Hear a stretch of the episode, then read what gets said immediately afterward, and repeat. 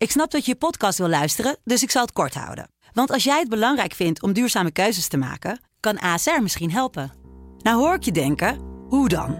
Nou, bijvoorbeeld bij het duurzaam herstellen van schade. Of de premies die we beleggen volgens ons duurzaam beleggingsbeleid. Dat bepaalt waar we wel en juist niet in investeren. Wil je meer weten over welke duurzame keuzes ASR maakt? Ga dan naar asr.nl slash duurzame keuzes. ASR doet het. Zo, dan kan je nu lekker naar je podcast luisteren. Soms is het niet te geloven dat iemand ergens totaal anders over denkt.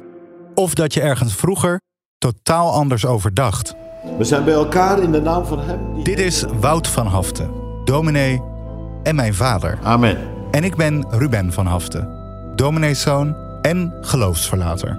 Je bent en je blijft een kerstkind. Je bent wel geboren op eerste kerstdag. Mijn vader en ik lijken op elkaar, maar we hebben een totaal andere levensvisie. De boodschap die ook levens kan vullen en vervullen. Het lijkt wel alsof je die boodschap niet meer mag brengen. Mijn geloof brokkelde bruut af en nu vind ik het niet te geloven dat ik er ooit achter stond. Ik heb dus het idee dat ik echt heel homofoob was. En ook richting jou. Weet jij het moment nog dat ik uit de kast kwam? Sommigen blijven de regels van het geloof begrijpen.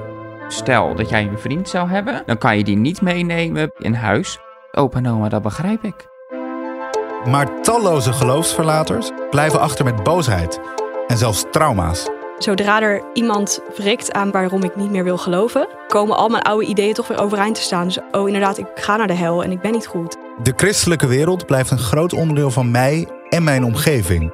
Dus hoezeer ik het ook probeer, ontsnappen kan niet. Daarom willen mijn vader en ik onze werelden weer dichter bij elkaar brengen.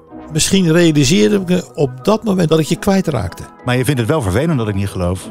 Niet vervelend, maar ik vind het niet altijd gemakkelijk. Of je ook daarin een soort van common ground gaat vinden, dat betwijfel ik. Ik merk bij mezelf ook een bepaalde evaluatie. Hè? Niet te geloven. Vanaf woensdag 13 maart in alle podcast-apps.